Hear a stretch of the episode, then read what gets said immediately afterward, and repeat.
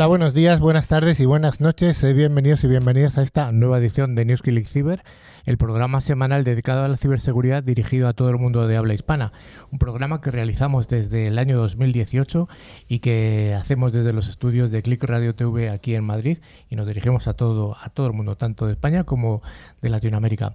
En el equipo de hoy tenemos a mi extrema derecha. Hoy te toca a ti. a don Javi Soria. Hola, Javi. ¿Qué tal? Buenas tardes. Buenos días, buenas tardes, buenas noches. También, ¿no? buenas madrugadas. Buenos todos, ¿no? También tenemos a mi extrema izquierda, a don Carlos Valeri. Hola, Carlos. ¿Qué tal? Buenos días, buenas tardes y buenas noches para todos. y para todas. Y para todas también. Y para todos. Exacto. Bueno, tenemos un nuevo estreno en el programa. Tenemos a doña Patricia Cobo. Hola, Patri. Buenos días, buenas tardes y buenas noches. bueno, pues, ¿qué tal? ¿Estás contenta de estar aquí? La verdad es que sí. Estás rodeada de Carlos, además, hoy. es una privilegiada. Sí, sí, sí, sin duda alguna. Gente con, bueno, con mucho pelo, con mucho... Sí, sí, sí. Muchas ideas. Muchas ideas que nos brotan. Y también tenemos... Eh, bueno, tenemos al otro lado de las islas, del mar Mediterráneo a don Joan Massanet. Eh, ¿Qué tal, Joan? ¿Qué tal? ¿Cómo estamos, Carlos? ¿Cómo estáis, Carlos? ¿Cómo estáis, Javieres? ¿Cómo estás, Patri? Muy bien. Y nos falta todavía otro Carlos por venir, pero bueno, vamos a dejarlo de sorpresa. Y también doy la bienvenida a nuestro invitado del programa que intervendrá al final, que es, no es Carlos en este caso, es David Elvira, el CISO de Mau San Miguel. Hola. Hola Carlos, ¿qué tal? Encantado, encantado de estar aquí con vosotros. Pues muy bien, al final veremos a ver qué nos cuentas, que seguro que es muy interesante. Finalmente estoy yo, Carlos Lillo, les proponemos que nos acompañéis durante los cincuenta y tantos minutos que nos llevan hasta, que nos llevarán hasta el concurso. Damos también las gracias al pulpo de los potenciómetros, al mago de las teclas. Hoy está Javi. Hola Javi. Hola Carlos y acompañado también de Alejandro y de Gloria, dos compañeros nuevos. Pues ahí estamos. Y bueno, damos un cordial saludo a toda la audiencia que nos escucha a través de las, emisores, de las emisiones de FM y también a aquellos oyentes que nos escuchan a través del podcast mientras ponen la lavadora, van a correr, es decir, realizan sus actividades cotidianas. Durante toda la semana nos podéis seguir a través de las redes sociales o de nuestro email info@clickciber.com. Además, recordamos y recomendamos visitar nuestra web llena de interesantes contenidos, clickciber.com. También informaros de que podéis acceder a todos los programas anteriores a través de nuestros podcasts, disponibles en Spotify, Evox, Apple Podcasts, TuneIn o cualquier otra plataforma que tenga en buen estado. Para ello solo tenéis que buscar la palabra ClickCiber. Pues sí, que estén en buen estado las plataformas, porque si están caídas no, no van a funcionar, ¿no? Eh, don Carlos Valerdi, ¿qué vamos a hacer en el programa de hoy? Bueno, lo que nos caracteriza todos los jueves, las noticias de ciberseguridad, una ciberpíldora donde vamos a hablar de MTD, esto de los móviles, un monográfico con Carlos Moliner de Forescout y nuestro invitado de hoy, David Elvira, CISO de MAU. Pues vayamos con ese primer bloque, el bloque de noticias de ciberseguridad.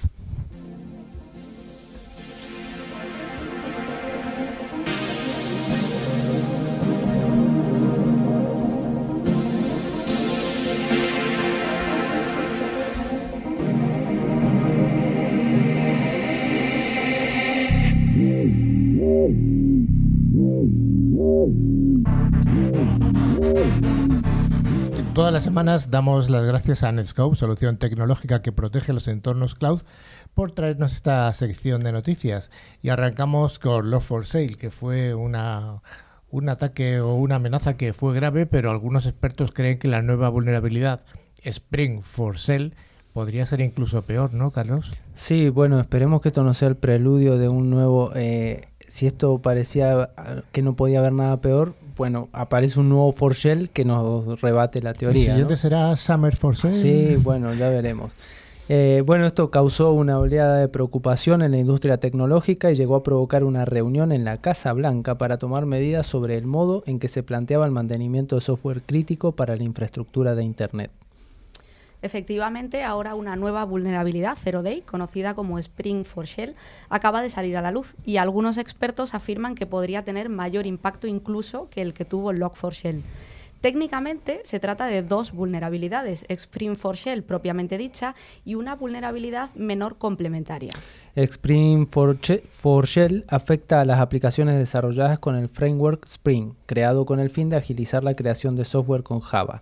Como en el caso de Log4Shell, su existencia se hizo pública tras ser descubierta la vulnerabilidad por un investigador de ciberseguridad chino que difundió un exploit de prueba en varios tweets ya eliminados.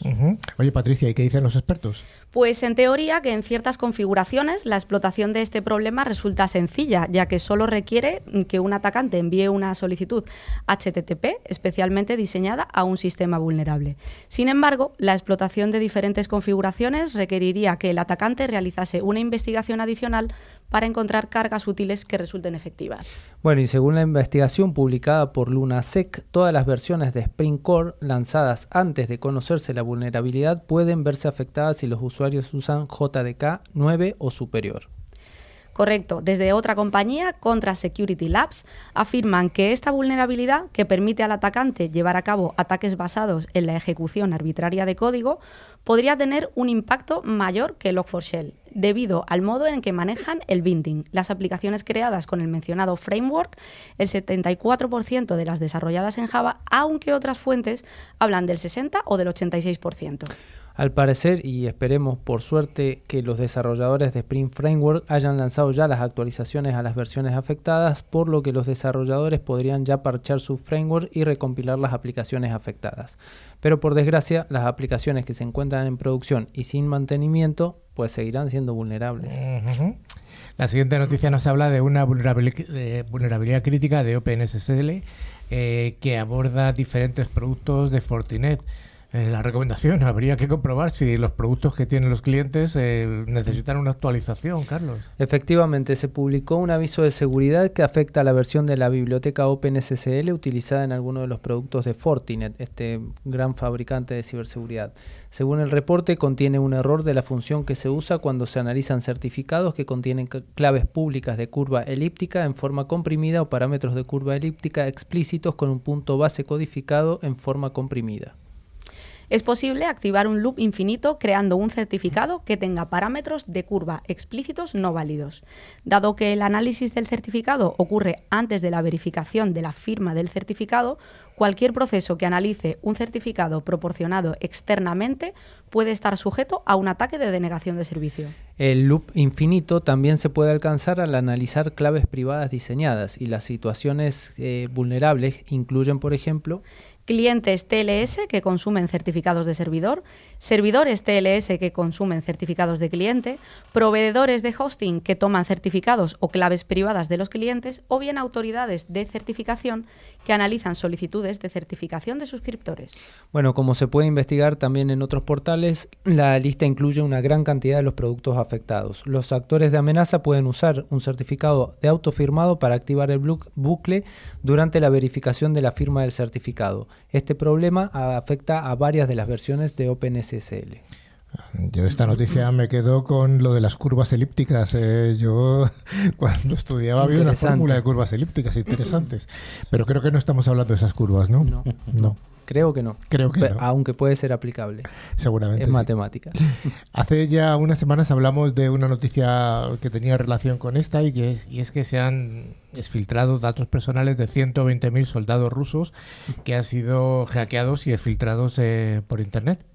Bueno, sí, como parte de los ciberataques que ya venimos viendo con todo este tema de la guerra en Ucrania y la ciberguerra que ya venía ocurriendo desde antes de esta invasión, vamos a llamar las cosas como son, eh, estos ciberataques como protesta contra la invasión de rusa a Ucrania, el grupo hacktivista Anonymous expuso los datos personales de unos 120.000 soldados rusos que han participado activamente en esta campaña militar. Los hackers, abiertamente en contra de la decisión de Vladimir Putin, expusieron información como nombre, fechas de nacimientos, domicilios y datos de pasaportes. Este fin de semana, una cuenta de Twitter presuntamente vinculada a Anonymous publicó algunos tweets en contra de los soldados rusos, mencionando que deberían enfrentarse a un tribunal de crímenes de guerra. Por ahora no hay manera de confirmar si esta es una filtración auténtica o si se trata de un señuelo lanzado por los hackers, aunque sin duda este es un reporte que podría resultar crítico para el Estado ruso y su campaña militar. Anonymous ha llevado a cabo ciberataques contra Putin y el Kremlin desde el inicio de la invasión. Según medios de comunicación internacionales, unos días después de que las tropas rusas comenzaran a atacar partes de Crimea, los activistas lograron comprometer varios canales de televisión rusos que mostraban los horribles ataques en Ucrania con soldados hablando sobre el conflicto.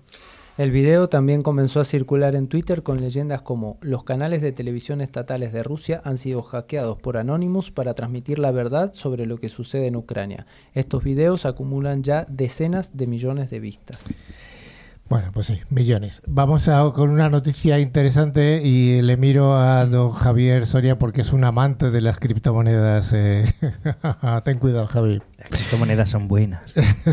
21 empleados de una plataforma de criptomonedas podrían recibir hasta 4.000 años de prisión por estafa de salida, Carlos. Así es, las autoridades turcas buscan emitir una condena de más de 40.000 años en prisión contra 21 individuos acusados de operar Zodex, una plataforma de intercambio de criptomoneda fraudulenta ahora desaparecida. La investigación, publicada por Bloomberg, señala que los presuntos fundadores y ejecutivos de Zodex están en la mira del fiscal después de que esta plataforma operara una estafa que engañó a cientos de inversores. Después de operar sin contratiempos en abril de 2021, Zodex notificó a sus usuarios que la plataforma cerraría un par de días para llevar a cabo un mantenimiento programado, pero Zodex nunca volvió a abrir, por lo que los inversores no pudieron acceder a sus cuentas o a sus activos a pesar de que la compañía aseguraba que nadie perdía el dinero. Esto me suena tanto. De hecho, de inmediato comenzaron las acusaciones de estafa. Zodex calificó estas acusaciones de infundadas y una campaña de desprestigio, a pesar de que nadie parecía saber nada sobre los millones de dólares desaparecidos. Oser, quien supuestamente fue visto por última vez cerca de la fecha en que la plataforma entró en mantenimiento, cogiendo un vuelo eh, con rumbo a Albania desde Estambul, argumentando que tenía que asistir a una reunión con inversores extranjeros. El ex CEO ya enfrenta una orden de arresto internacional. La Interpol emitió una ficha roja para Oser, eh, acusándolo de delitos como conspiración para cometer fraude y fraude agravado. El sospechoso sigue sin aparecer, aunque aseguraba que mostraría su total cooperación con las autoridades. La criptomoneda es una salida fiscal popular para muchos miembros de la generación turca más joven debido a los problemas económicos en el país. Esta tendencia ha preocupado a las autoridades financieras en Turquía desde hace años, por lo que los legisladores están discutiendo medidas drásticas. Aún así, los ciudadanos continúan buscando posibles ganancias invirtiendo en activos virtuales. El mes pasado, dos presuntos operadores de una estafa de tokens no fungibles, NFTs, fueron arrestados por la policía estadounidense. Los dos acusados eran administradores de Frosties, un proyecto NFT que recaudó aproximadamente 1,1 millón de dólares antes de llevar a cabo la estafa a cientos de usuarios. Bueno, pues vamos a ir a una noticia que nos habla de Iberdrola. Eh, que ya comentamos la semana pasada, pero bueno, parece ser que el ataque Iberdrola se ha saldado con el robo de 1,3 millones de clientes. Ya lo avanzamos un poco la semana anterior. Sí, así es. Como decías, Carlos, miles de clientes de Iberdrola, bueno, un millón trescientos mil, efectivamente, han recibido un correo, y esto es importante porque mucha gente nos ha estado preguntando estos días que lo, que lo escuchen, informándoles de un ciberataque que ha expuesto sus datos personales. Y la razón es que el pasado 15 de marzo Iberdrola sufrió un ciberataque que se ha saldado con la vulneración de los datos de 1,3 millones de clientes de la multinacional española, según ha informado el diario.es. A tener en cuenta un comentario breve. El que no tenga Iberdrola que no haga caso al correo. Sí, sí, que puede ser un más, ¿no? Exacto. En el correo eh, se indica que se han robado nombres y apellidos, DNIs, domicilios, números de teléfono y direcciones de correo electrónico, aunque desde la compañía avisan que no se ha comprometido datos relacionados con tarjetas de crédito o información financiera, así como del consumo eléctrico de los usuarios. El ataque tuvo lugar en la base de datos de ID Redes Eléctricas Inteligentes, la empresa distribuidora de electricidad del grupo. La compañía ha comunicado que se pusieron todas las medidas para remediarlo y que se ha informado a todos los afectados. Además, al día siguiente, la eléctrica volvió a sufrir una cadena de ataques que ya sí pudo frenarlos, evitando el robo de información más crítica y tras ser atravesada por Estados Unidos del riesgo que corría. Iberdrola ha puesto la brecha en conocimiento de las autoridades, tanto de la Policía Nacional como de la Agencia Española de Protección de Datos y el Instituto Nacional de Ciberseguridad. Bueno, pues eso, recomendamos a los que no sean clientes que no se crean un correo, ¿no? y ya vamos con la última noticia que nos dice que Ingenio Ledesma ha sido víctima de un ciberataque. Se han encriptado sus datos y además se pide dinero para liberarlos. La compañía azucarera fue atacada por el grupo de ransomware Lockbit la noche del pasado miércoles. El grupo Ledesma, que pertenece a la familia Blaquier, una de las empresas eh, azucareras más grandes de Latinoamérica, específicamente es de Argentina, no solo se dedica a la producción de azúcar de caña, sino también a todos sus derivados, desde papel, cuadernos, hojas de resma, etcétera, hasta biocombustibles. Su negocio está diversificado y tienen también pla- plantaciones de cítricos, siendo uno de los más grandes exportadores de limón y naranjas. El ataque se ha llevado a cabo encriptando los archivos de la compañía y solicitando un rescate para devolver la información y no publicar lo sucedido. Dejaron dos notas solicitando rescates, una digital, que es un archivo de texto con instrucciones de pago para el rescate, y otra física impresa eh, reiteradas veces en impresoras de la red comprometida.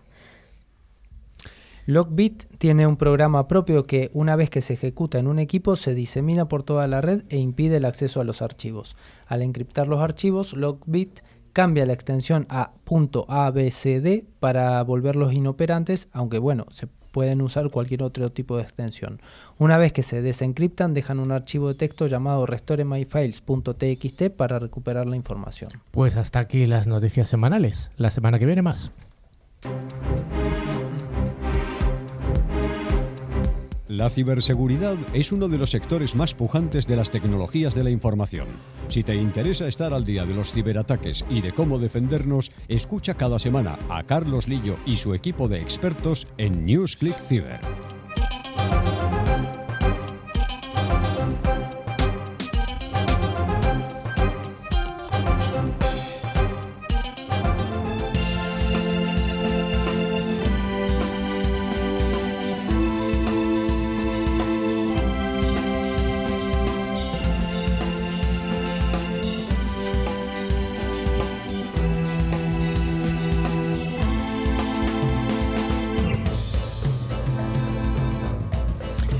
Pues ya sabéis que una de las misiones que tenemos en NewsClick Cyber es la difusión de distintos conceptos tecnológicos y gracias a ALOT, solución tecnológica que asegura el rendimiento de las aplicaciones más importantes, hoy vamos a hablar del MTD.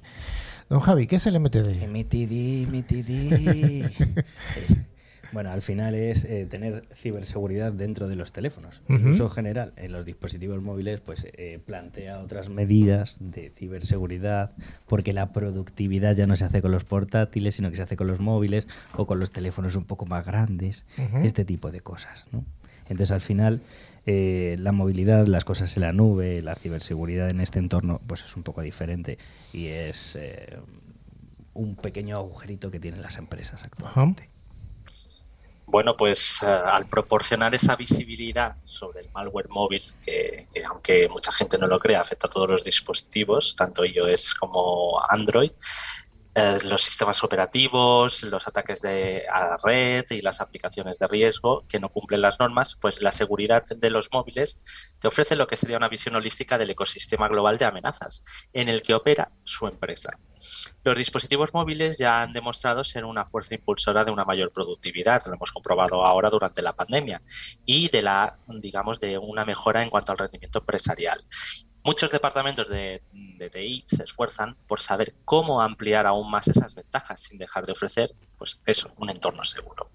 Es imperativo comenzar ahora el proceso de desarrollo de políticas móviles, desplegar herramientas, eh, impartir sobre todo formación en cuanto al uso de, de, estos dispositivos, a la plantilla que puedan tener las diferentes empresas y aprovechar las ventajas y mantener los dispositivos lo más protegidos posibles.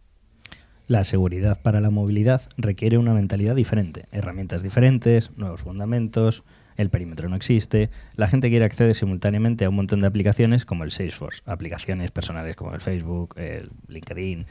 Pronto esperarán tener acceso móvil a todo, incluidas las aplicaciones de recursos humanos, eh, las de la empresa, probablemente siempre contienen información sensible. Uh -huh. El gran volumen de aplicaciones disponibles requerirá herramientas de seguridad avanzadas y centradas en la movilidad, cosa que actualmente pues, no suelen estar. Estas herramientas avanzadas y centradas en la movilidad para proporcionar visibilidad de las capacidades e intenciones de cada aplicación. Muchas aplicaciones eh, no son maliciosas, pero pueden convertir una aplicación normal en algo malicioso si pierdes tu información o si la política de seguridad pues, no está centrada en esa o en el acceso que tienes a las herramientas de la aplicación de la empresa. Y bueno, para este tipo de aplicaciones no conformes, los administradores evidentemente necesitan tener herramientas. Sin ellas no pueden aplicar estas políticas. Y bueno, eh, lo que hace es que puedan o mm, restringen o nos indican cuál de ellas son de riesgo. Pues la defensa contra las amenazas móviles se suele abordar sobre todo en tres niveles, el de dispositivo, el de aplicación y el de red. En el nivel de dispositivo, la herramienta MTD comprueba problemas como si los propios dispositivos requieren pantallas de bloqueo, cifrado. La plataforma también puede comprobar cualquier tipo de anomalía a nivel del propio elemento, como el agotamiento de la batería, que podría ser causado pues como muchos sabemos, por aplicaciones que están siendo utilizadas de forma maliciosa. Javi, ¿por qué decías que una aplicación que no es maliciosa luego puede tener un mal uso? Pues sobre todo los datos. Al final, si la aplicación es gratis, tus datos es lo que ellos consideran, ¿no? Mucha gente dice, jolín, el Netflix puede ser gratis. No, te cuesta tu tiempo. La hamburguesa puede ser gratis. No, te cuesta tu salud. Pues en este caso, los datos es el dinero que generan esas aplicaciones. Bueno, a nivel de aplicación, una plataforma MTD pretende detectar la fuga de datos. Es como un DLP dentro de los móviles. Y otros problemas de privacidad. La fuga de datos suele producirse cuando las aplicaciones tienen acceso a los datos de otras aplicaciones. Por ejemplo, tus fotos, por ejemplo, eh, ah, las contraseñas, ay, qué cosas. Esto puede ser especialmente problemático cuando los datos se cruzan entre aplicaciones personales y aplicaciones aprobadas por la empresa en un dispositivo. Por ejemplo, accedes al LinkedIn a través de tu cuenta de Gmail. Uno es comprometido, el otro también. Mm, hay que tener cuidado, ¿no? Mucho, mucho, siempre.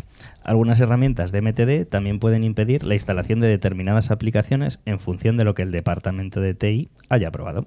A nivel de red, la MTD puede supervisar los paquetes de red para buscar amenazas o anomalías conocidas. Pero cuando son desconocidas, ah, esto incluye la detección de ataques man in the middle o la eliminación de la capa de sockets SSL. La eliminación de este tipo de sockets se produce cuando una conexión HTTPS cifrada se convierte en una conexión no segura, lo que permite que los atacantes puedan recopilar datos confidenciales ya sea en una wifi abierta, en un café, miles de entornos. Las plataformas de MTD modernas utilizan un aprendizaje automático para detectar que esas anomalías y esos comportamientos en los dispositivos sean los adecuados o los no adecuados para hacer remediación. A mí siempre me hace gracia porque muchas veces se habla de cuando vas a un café. Yo nunca he ido a un café a conectarme con, eh, con wifi. No sé si vosotros lo hacéis, pero no sé. Siempre se dice y no conozco a nadie que lo haya hecho. Pero bueno, cuáles serían? Yo, conozco gente que viene a un programa de radio y se conecta a la wifi. Bueno, eso sí, eso sí, eso es cierto. Oye, Giovanni, ¿cuáles serían los retos del uso del MTD? Bueno, pues uno de los primeros es eh, el entorno heterogéneo que tenemos en cuanto a, los sistemas operativos y tipos de dispositivos y además eh, con los que se pueden trabajar.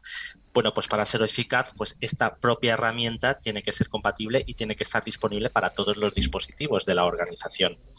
Otro de los retos es que una herramienta de este tipo mal desarrollada puede estorbar, puede ser complicada o incluso consumir demasiada batería debido a la supervisión de la misma que hace sobre el dispositivo. Eh, lo ideal es que el software funcione de manera sigilosa, es decir, que nadie se entere en segundo plano y que no suponga, pues lo que hemos comentado, una excesiva carga a, la batería del dispositivo. Además, eh, el MTD evidentemente solo es eh, efectivo si es preciso, es decir, que los datos que nos está dando en cuanto a cualquier tipo de vulneración, malware o tal, sea efectivo para los departamentos TI puedan tener una información realmente veraz de lo que está sucediendo en tu dispositivo. Lógicamente, tiene que ser preciso y además eficiente. Bueno, pues hasta aquí esta ciberpildorita de este MTD que podríamos llamarle anti-malware móvil o nos gusta esa palabra. Bueno, DLP, fuga de datos. hay, más, cosas, ¿no? Que, antivirus. Hay más cosas. Un, un todo en uno. Un todo en uno. bueno, pues vamos con el monográfico.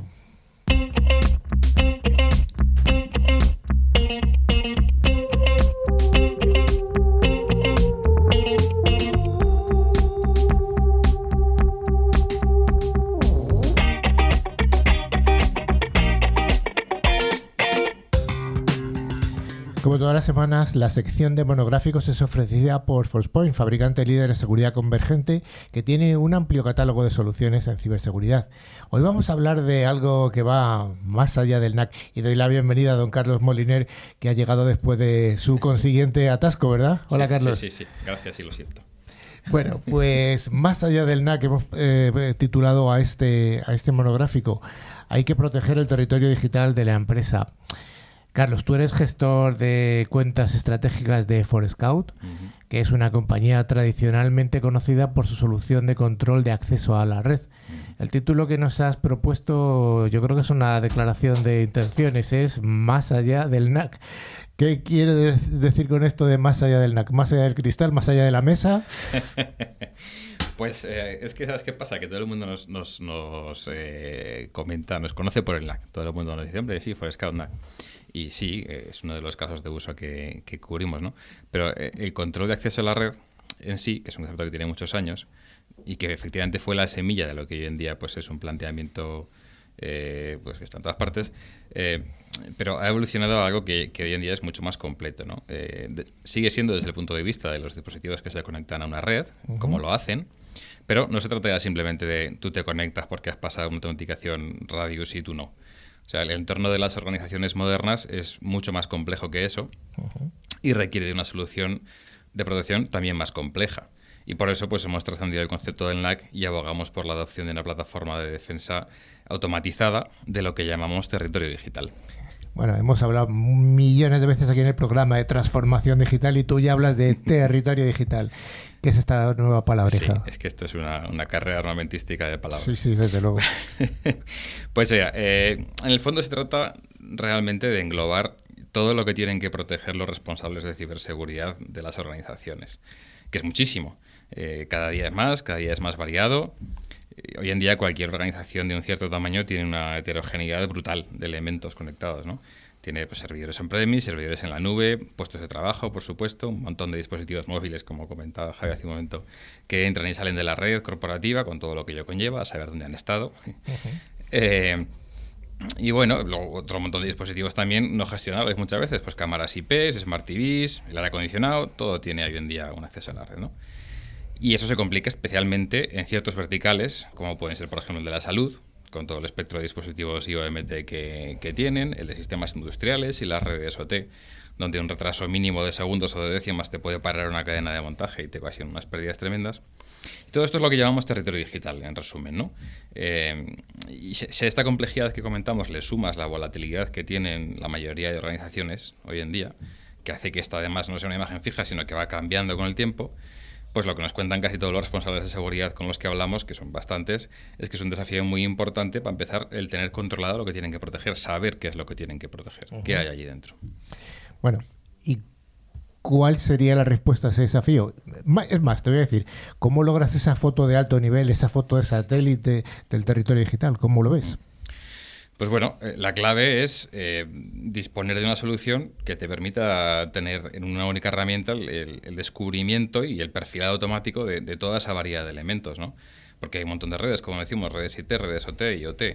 Eh, y eso requiere, por tanto, pues de una gran variedad de, de métodos de recogida de información, porque a lo mejor hay dispositivos donde es posible y deseable instalar un agente, pero en otros no. Eh, habrá despliegues on-premise en la nube, habrá redes donde habrá electrónica gestionable, redes, redes donde no sea gestionable, arquitecturas que te permitan instalar un spam, donde no, en fin, un montón de, de condiciones, de, de situaciones, ¿no? Entonces es crítico pues contar con una solución que se adapte a la idiosincrasia de la organización, que sea capaz de, de, si quieres, de poner ojos en cada valle y en cada cresta ¿no? de, de este territorio digital que decimos. Y que sea capaz de digerir toda esa información y presentarla en un único punto donde se pueda procesar toda esa información y utilizarla para, para la toma de decisiones, que es de lo que se trata. Se habla también mucho, o habláis mucho los fabricantes de este perfilado automático. Mm. ¿A qué te estás refiriendo o a qué nos referimos? Pues claro, es que eh, para poder tener una información que sea accionable, como les gusta decir a los angloparlantes, es una palabra que a mí me gusta porque realmente tiene mucho significado, pues no vale con saber que, que a la red se ha conectado pues, un dispositivo con tal IP o yo qué sé. No, no, no. Eh, lo que de verdad necesitas para poder emprender acciones que te permitan mejorar la, la postura de seguridad de tu, de tu organización, Pues es el contexto de ese dispositivo. ¿Qué es ese dispositivo? ¿Es una cámara IP? ¿Es una tele? Eh, ¿De qué fabricante? ¿Quién está detrás? ¿Quién es el usuario? ¿Qué tiene instalado? ¿Quién no tiene? ¿Qué versiones? Si está o no en el dominio. Un montón de cosas, ¿no? Entonces, claro, no es posible, esto sería el perfilado ¿no? de, de, un dispositivo, y no es posible, lógicamente, hacer eso de forma manual, porque hay literalmente cientos de miles de dispositivos, en algunos casos millones.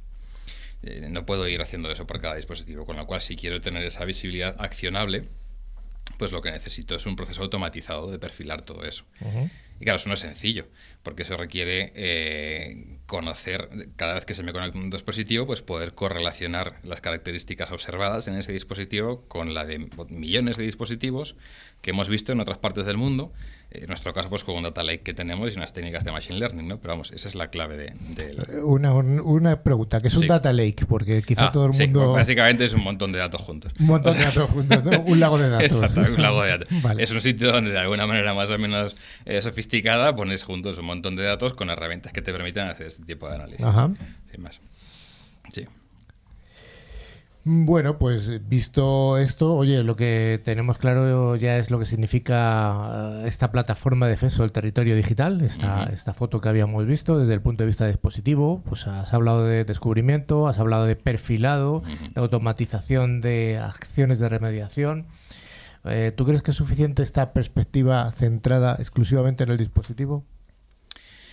Bueno, eh, sin duda es un, un primer paso muy importante, pero bueno, sí que es verdad que eh, existe una, una dimensión adicional para comprender completamente lo que pasa en nuestra red, eh, que va más allá de la naturaleza del propio dispositivo, porque a lo mejor yo tengo una cámara web que se está conectando a mi red, que es de fabricante autorizado, y muy bien, tiene el firmware actualizado, es compliant con todas las políticas que yo he establecido, todo perfecto, pero resulta que se está intentando conectar con un servidor que de- tiene una base de datos de clientes dentro, ¿no? Por ejemplo, sospechoso, ¿eh? sospechosillo. Sospechoso, sí. Hablabais hace un rato de, de un caso de filtración de datos, ¿no? Pues esto. Entonces, esto es un comportamiento anómalo que yo no quiero permitir, evidentemente, por mucho que esto sea compliant con todo lo demás, ¿no? Y necesito un elemento que me alerte de que esto está sucediendo y que añada esa información accionable, como decíamos, eh, a- al contexto general ¿no? de- de- del dispositivo.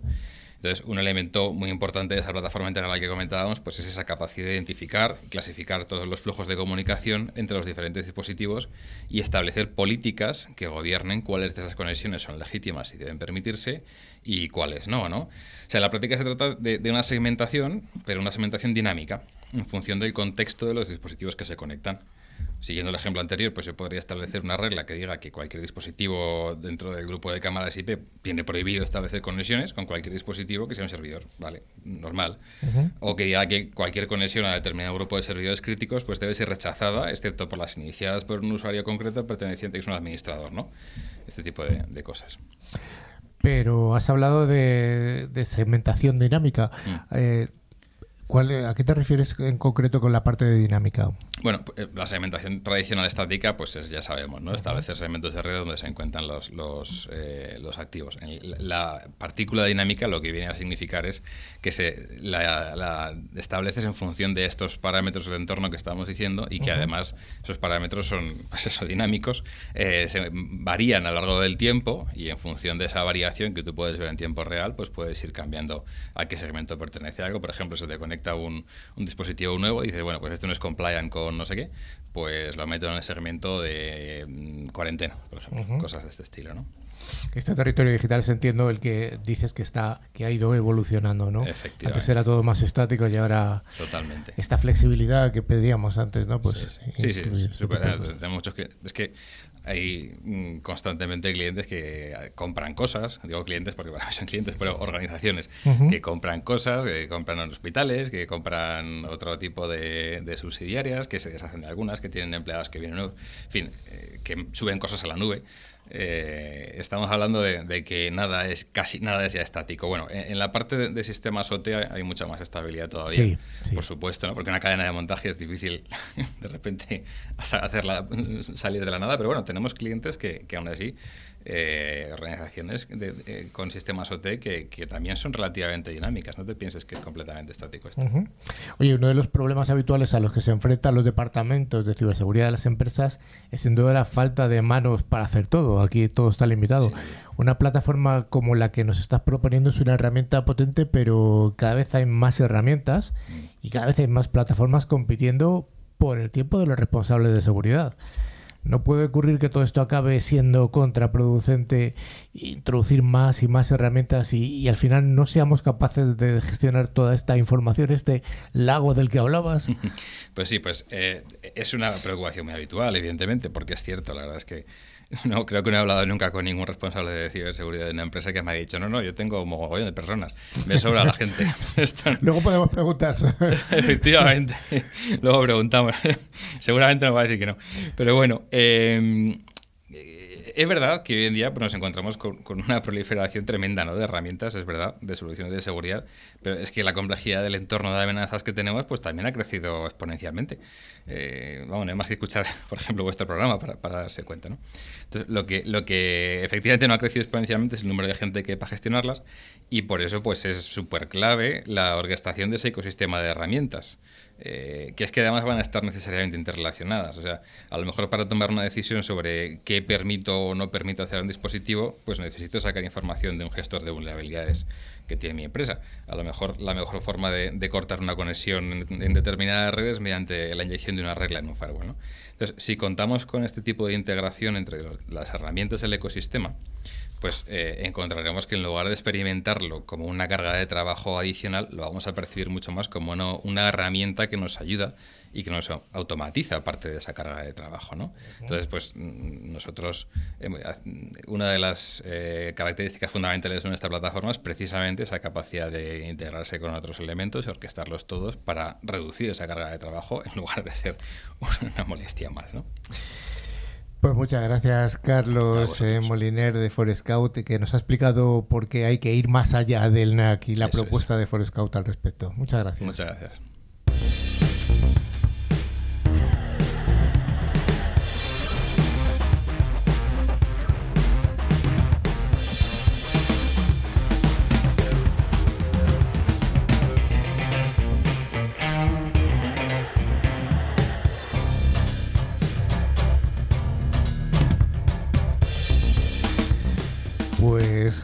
Gracias por la espera, don David. ¿Qué tal? Eh, yo creo que has, has, te he visto que estabas muy atento a todas las noticias, además a todas las... Pues sí, la verdad que muchas te sientes muy identificado, sí. ¿no? Principalmente con esa de las personas. La de las personas, ¿no? sí. Pero es bueno, normal. Es, todo es, el mundo, es el momento que nos toca. Yo creo que todo el mundo, si le preguntan, ¿ganas suficiente dinero? Todo el mundo va a decir que no. Eh, ¿Es muy caro la leche, el aceite o el teléfono? Todo el mundo va a decir que es muy caro. ¿Y necesitan más recursos? Todo el mundo va a decir que sí. Uh -huh. Eso es normal. Eso es. Eso es así. Eh, oye, me gustaría un poco que, que dices, te dices a conocer a la audiencia. ¿De dónde viene don David Elvira? Pues eh, David Elvira es natural de Guadalajara. ¿De Guadalajara? Sí. En España, que Guadalajara, también tenemos España. en México. Sí, oyentes. sí, alcarreño. Soy alcarreño, ¿no? Donde intento volver todo lo que el tiempo me lo permite, ¿no? Buena miel. Sí, eh, yo no soy de la zona de la miel, ah. pero sí que soy más pegando hacia Soria, mm. eh, pero allí es más cabrito, más que miel. Más cabrito y una zona fría. Más cabrito de comer, me refiero. Sí, sí. Sí, y una zona fría, sí. sí, sí. Eh, natural de Guadalajara, eh, soy padre de dos niñas, bueno, una adolescente, más que niñas son una adolescente y una pareja adolescente. Eh, son el motivo de mis alegrías y mis más profundas preocupaciones, aparte de la ciberseguridad, ¿no? Eh, estuve trabajando durante bastante tiempo en Guadalajara, en consultoras, y di el salto aquí a Madrid, a MAU hace ya casi 10 años, ¿no? Uh -huh. Donde empecé a encargarme de la parte de seguridad, que no se llama ciberseguridad, ¿no? gestionar la seguridad y las comunicaciones. Eh, y desde un tiempo a esta parte, pues más enfocado a la parte de, de ciber, que, pues que requiere la atención, como sabéis, de, eh, de gente más especialista y más dedicada única exclusivamente a este entorno, sí. que es un reto cada día. Es un reto. Oye, eres el CISO de Mau San Miguel. Oye, cuenta un poco, aunque aquí en España casi todos conocemos a Mau San Miguel, incluso creo que alguna de las personas de aquí alguna vez ha catado, eh, ha libado incluso vuestros productos. Pero bueno, eh, ¿podrías un poco dar alguna, alguna idea de qué es Mau San Miguel, las marcas que gestionáis, eh, mercados donde estáis presentes? Sí, sí que es cierto que todo el mundo conoce, tenemos marcas muy potentes, ¿no? Pero como compañía a lo mejor a la gente también le sorprende eh, qué otras marcas eh, representamos y que, y que tenemos. Por ponernos un poco en contexto, Mau San Miguel eh, sigue siendo una compañía 100% familiar, española, española con capital 100% español, líder en el sector cervecero y en nuestro país con una cuota de producción de más del 32%. ¿no? Tenemos más de 130 años de historia que comienzan en el nacimiento de, de Mau en 1890. En 2000 eh, Mau adquiere a San Miguel. Ujú. En, esa, en ese afán por seguir creciendo, en el 2004 compra- eh, incorporamos la marca Canaria Reina, eh, Timerfeña, donde está una planta de producción, y en 2007 incorporamos también a Cervezas Alhambra.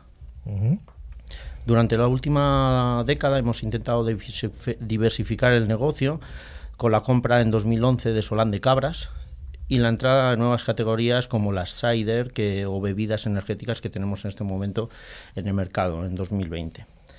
Eh, tenemos un amplio portfolio de cervezas nacionales donde destacan, seguro que conocéis marcas como Mau 5 Estrellas, San Miguel Especial, Alhambra Reserva 1925, o otros productos pioneros en su categoría como puede ser eh, San Miguel 00, San Miguel Eco, eh, Mau Barrica y marcas aptas para celíacos como pueden ser San Miguel Gluten Free o Mau 5 Estrellas sin gluten. Em, también tenemos marcas importantes de agua, como las que hemos hablado, Solán de Cabras, y otro, otro eje estratégico también de la compañía en este momento es la internalización. ¿no? Eh, es, uno, es un punto de desarrollo de negocio importante y que actualmente producimos el 70% de la cerveza española que se consume fuera de España. Y tenemos presencia en más de 70 países en este momento. Pues sí, sí que es más grande de lo que al principio parecía. Una empresa de más de 100 años, eh, ¿cómo es vuestra apuesta por el talento en una empresa ya centenaria? Pues mira, para nosotros los profesionales de la compañía son el eje diferencial de, ella. ¿no? Desde hace más de 130 años, eh, nuestro equipo ha sido el elemento el que nos ha pedido- ha permitido avanzar y hacer frente a las situaciones más exigentes.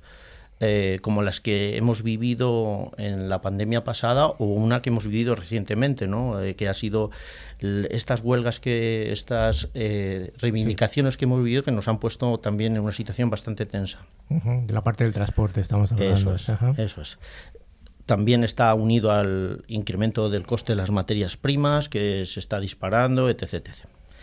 etc. Si seguimos hablando de las personas, eh, para nosotros el talento, el liderazgo y las ganas de aprender han sido determinantes en toda nuestra historia y por ello se han convertido en una parte fundamental de nuestra estrategia de futuro. Actualmente somos más de 4.000 profesionales, de los cuales el 93% eh, cuentan con un contrato indefinido, que también es un dato bastante relevante. ¿no? Eh, estamos concentrados en responder a sus necesidades, ofrecer un modelo que nos permita responder a su bienestar de forma integral, tanto en el, re- el terreno personal como en el profesional, lo que demuestra nuestro compromiso con un empleo de, calidad. Bueno, vamos a ir centrándonos un poquito más en, la actividad como, como CISO. David, ¿cuál es tu responsabilidad eh, dentro del grupo? Eh, yo en este momento lidero la parte del COE de ciberseguridad. ¿no? Entendamos como el COE como el centro de expertos de ciberseguridad que tenemos en la compañía. Tenemos tres centros de expertos, el de ciberseguridad, de arquitectura y el de dato. Y mi responsabilidad es la de ciberseguridad en este momento, donde definimos, proponemos, implantamos las políticas y medios de seguridad de la información de la organización, con el objetivo de, de reducir el riesgo y difundir la cultura de ciberseguridad, que creo que es muy necesario en estos Eh, momentos. sí, ¿no? estoy de acuerdo, estoy de acuerdo. No, no, hay, no hay duda. Eh, también, eh, y de la mano de uno de los grandes aliados que tenemos, que es Auditoría Interna, en, Ujú. en la casa, coordinamos auditorías para que, si llega el caso, aplicar medidas correctoras y el cumplimiento de las mismas. Em, como hablábamos de la cultura de ciberseguridad, impulsar y coordinar medidas de concienciación educación de forma de materia de ciberseguridad de nuestras personas, como puede ser, eh, por ejemplo, dar visibilidad a los eventos de seguridad con el objeto de, con- de lograr que la seguridad se convierta en parte integrante de sus actitudes, pues es eh, algo importante para nosotros y que queremos que se convierta en algo cotidiano. Por ejemplo, nosotros dentro de la compañía tenemos un programa que se llama eh, un día en MSM, en Mau San Miguel, en el Ah. cual... in- eh, Mau San Miguel. bueno, el acrónimo pues, es sí, sí. un poco de Estaba formación. pensando en ese mes, pero no, No, no, no. no, es otra cosa. en el cual incorporamos hábitos saludables para nuestras personas, ¿no? El- pero que van más allá de nuestras puertas, ¿no? Entre, pues, eh, hacer ejercicios mindfulness o cómo te debes eh, alimentar, en- recomendaciones. Ahí intentamos también incorporar hábitos relacionados con, con- ciberseguridad de la mano de Campus, que es un- una plataforma que tenemos representada por personas también dentro de la compañía, donde pues definimos itinerarios de formación y concienciación. Ujú. Oye, ¿cuál es la carga del- de, un CISO en una empresa industrial como la vuestra, que tiene un montón de factorías, has hablado de un montón de marcas, supongo que habrá un montón de emplazamientos? ¿Qué pesa más? ¿La parte IT, la parte de tecnologías de la información, la parte operacional, la parte OT, la parte industrial, para entendernos? Um, bueno, en este momento están cambiando mucho las cosas y todos hablamos de la convergencia IT y OT, ¿no? Sí. Entonces, el peso está cambiando. El peso está cambiando, se está equilibrando, ¿no? Venimos de sistemas, como comentábamos, muy propietarios, propi- sistemas MES, SCADA, sistemas donde el entorno era muy cerrado, siempre se ha primado la, la producción, pero los tiempos nos llevan a, a evaluar otras, otras alternativas y sobre todo a incorporar plataformas que gestionan información y conectividad ahí, ¿no? Em, a día de hoy están generando, se están generando cosas que, que- que el- hay una eh, que, que impactan en la evolución de OT, ¿no? Y, y quizás no sabemos dónde nos llevará con la incorporación masiva, pues lo que hablábamos antes de sensorización, de big data, Sí. de los data lakes, que, Sí. Que de todos esos datos, ¿no? sí. del cloud. Al final, en resumen, em, los objetivos del CISO, entre otros, es reducir el riesgo de la organización, ¿no? Eh, y por tanto, esta convergencia que estamos viviendo nos ayudará a tener más información de valor y quizás en un momento dado poder tomar decisiones más efectivas. Ujú. Sin duda alguna, ese entorno dinámico del que antes nos hablaba eh, Carlos Moliner, lo estás apuntando. Muy interesante tú. ese entorno. Sí. Eh, oye, ¿qué hay del Internet de las cosas? De esto que se habla tanto, o, o en vuestro caso de la industria 4.0, que supongo que habrá una 5.0 más adelante, pero bueno, ¿dónde estamos ahora? Sí, eh, seguramente. Y posiblemente sea antes de lo que pensamos, Sí. ¿no? Eh, sí que es cierto que, como hablábamos antes, la parte de IoT, eh, todos estos factores que han venido a incorporarse y a quedarse, pues al final, desde el punto de vista de ciberseguridad, es un reto más. Un reto más de cómo podemos securizar estas cosas y tenemos que confiar en herramientas, en fabricantes que nos ayuden en este sentido, ¿no? Em, esta revolución industrial que viene derivada de, de la aparición de nuevas tecnologías, incorporación, pues ha venido para quedarse, ¿no? Aquí hay un punto también informa- eh, importante que es la parte de los datos, la parte de cómo tratamos ahora los datos, que, como dice mi compañero del dato, eh, es el nuevo bacon. Sí, Es el, nuevo bacon. El nuevo bacon, ¿no? Pero con grasa o sin grasa, bueno, lo dejamos bueno, ahí. Ahí ya sabes que lo que tiene grasa está bueno. Sí. habitualmente. Por tanto, mm, las tecnologías relacionadas con la industria 4.0 pueden también conducir a, a cómo va a cambiar esto, ¿no? A nuevos productos, a impactar en la cadena de suministro, a cómo se están haciendo las cosas y sobre todo una parte que nos va a permitir quizás ser más ágiles en un momento dado, ¿no? Incluso también generar nuevas necesidades en, en los, en los consumidores de cómo, cómo pueden ver estos productos y cómo los pueden interpretar, ¿no? Por tanto, eh, en un mundo tan conectado como, como el que vivimos y donde el número de dispositivos crece constantemente y en ocasiones exponencialmente, el reducir la superficie de exposición es complicado. Sí. Y, ¿no? y es complicado, eh, sobre todo cuando aparece todo este ecosistema de la industria 4.0. Y en la Sí. 5.0 no quiero ni pensarlo. Tú dices que va a llegar antes. Bueno, bueno, ya, ya, lo, ya lo contaremos. Antes de que lo pensemos. Antes yo de que creo. lo pensemos. Bueno, bueno, me asustas. Oye, em, estás en un sector, eh, un sector de alimentación. Eh, yo sé que hay bastante colaboración entre los CISOs de los distintos sectores. En el vuestro, en el sector de la alimentación, también tenéis esa cooperación entre CISOs. Eh, sí, la hay, por, por suerte la hay, ¿no? Eh, no solo entre los propios del sector, sino con CISOs en general. Eh, colaboraciones tan, tan, tan diversas como CISOs de call centers, CISOs de empresas de explosivos, CISOs de un montón de empresas que nos retroalimentamos de nuestros, nuestras vivencias, de nuestras desgracias en muchos de los casos y que al final nos ayudan a todos a crecer como profesionales, como personas. Eh, compartiendo esa información en foros, perdón, en foros especializados, a través de canales de distribución de información. Eh, es algo que en lo que hemos avanzado bastante y que y que se hace de una forma altruista y que yo agradezco, evidentemente. ¿Compartís también el número de horas que dormís a la semana o eso? Bueno, eso sería fácil de compartir. bueno, oye, ya la última pregunta que me gustaría hacerte es eh, si hay alguna normativa especial, específica, que, que os afecte al sector cervecero. La verdad que no. La verdad que no hay nada desde el punto de vista de ciber que nos Sí. pueda afectar. Eh, evidentemente nos afectarán todas aquellas que sean genéricas y en función de la, la información que tratemos, ¿no? Pues si guardamos datos de tarjetas de crédito nos afectará PCI o si tratamos datos personales, pero nosotros somos fabricantes. Y al ser fabricantes, nuestro público no es tan diverso como si fuéramos al cliente eh, final. Por tanto, las normativas eh, son aquellas que nos pueden aplicar a cualquiera del sector y que, y que en este momento pues estamos intentando aplicar. Ujú. O sea, no tenéis ese componente de B2C, sino que os quedáis en el B2B. ¿no? Eso es. Ujú. Eso es importante. Pues eh, muchas gracias. Seguro que tienen mis compañeros de aquí alguna curiosidad, pero bueno, lo dejamos. porque- ¿Muestras gratis? ¿Eh? ¿Muestras? Eh, seguro, seguro. seguro que tiene para tu casa alguna muestra gratis. ¿De qué de agua querías? De agua, vale. Bien. Bueno, pues muchas gracias, David Elvira, Gracias por a vosotros por- Interesante entrevista en la que nos has acercado la realidad de un mundo cervecero de, de Mao San Miguel dentro del mundo de nuestro, nuestro de la ciberseguridad. Gracias a vosotros por la invitación. Carlos. Muchas gracias.